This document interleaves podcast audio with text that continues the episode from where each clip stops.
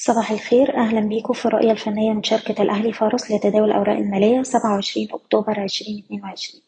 في جلسة امبارح المؤشر قدر يخترق مستوى المقاومة عشرة آلاف ربعمية وستين وقفلنا عند هاي الجلسة عند عشرة آلاف خمسمية تلاتة وخمسين وده أعلى مستوى في خمس شهور. طبعا الإغلاق الأسبوعي والشهري أعلى عشرة آلاف ربعمية وستين هيأكد الاختراق وبنستهدف مستوى المقاومة التالي عشرة آلاف سبعمية وخمسين. في حالة حدوث أي تراجع هنشوف فرصة لإعادة الشراء على مستويات أقل نسبيا وأقرب مستوى دعم هيكون عند ميتين وخمسين.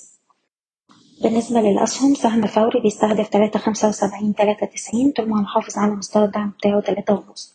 سهم كليوباترا بنستهدف أربعة وربع أربعة أربعين طول ما إحنا فوق منطقة الدعم الرئيسية ما بين تلاتة تمانين تلاتة سبعين. مدينة نصر بتستهدف اتنين خمسة وتمانين اتنين خمسة وتسعين طول ما هي فوق اتنين خمسة وخمسين. مصر الجديدة للإسكان مستهدف ستة خمستاشر وباختراقها ستة ستين والناس اللي معاها السهم بتحتفظ فوق خمسة جنيه وأربعين قرش. بالنسبة لسهم GB Auto عندنا مقاومة عند التلاتة جنيه خمسة وخمسين. تأكيد اختراقها بنستهدف تلاتة تمانين وأربعة جنيه بنرفع مستوى حماية الأرباح لأقرب دعم عند تلاتة جنيه وأربعين قرش. المجموعة المالية هرمس بنحتفظ فوق الاتناشر جنيه وعندنا أقرب مقاومة عند الاتناشر ستين واختراق المستوى ده بيستهدف تلاتاشر جنيه ونص. ابن سينا بنركز على مستوى المقاومة جنيه تمانين اللي باختراقه بنستهدف جنيه سبعة وتمانين جنيه خمسة وتسعين والناس اللي معاها السهم بتحتفظ فوق الجنيه اتنين وسبعين. وأخيرا سهم القلعة بنحتفظ فوق الجنيه تلاتين وعندنا أقرب مقاومات عند جنيه سبعة وتلاتين وجنيه اتنين وأربعين.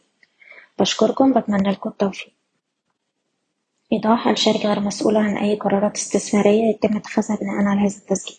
شكرا.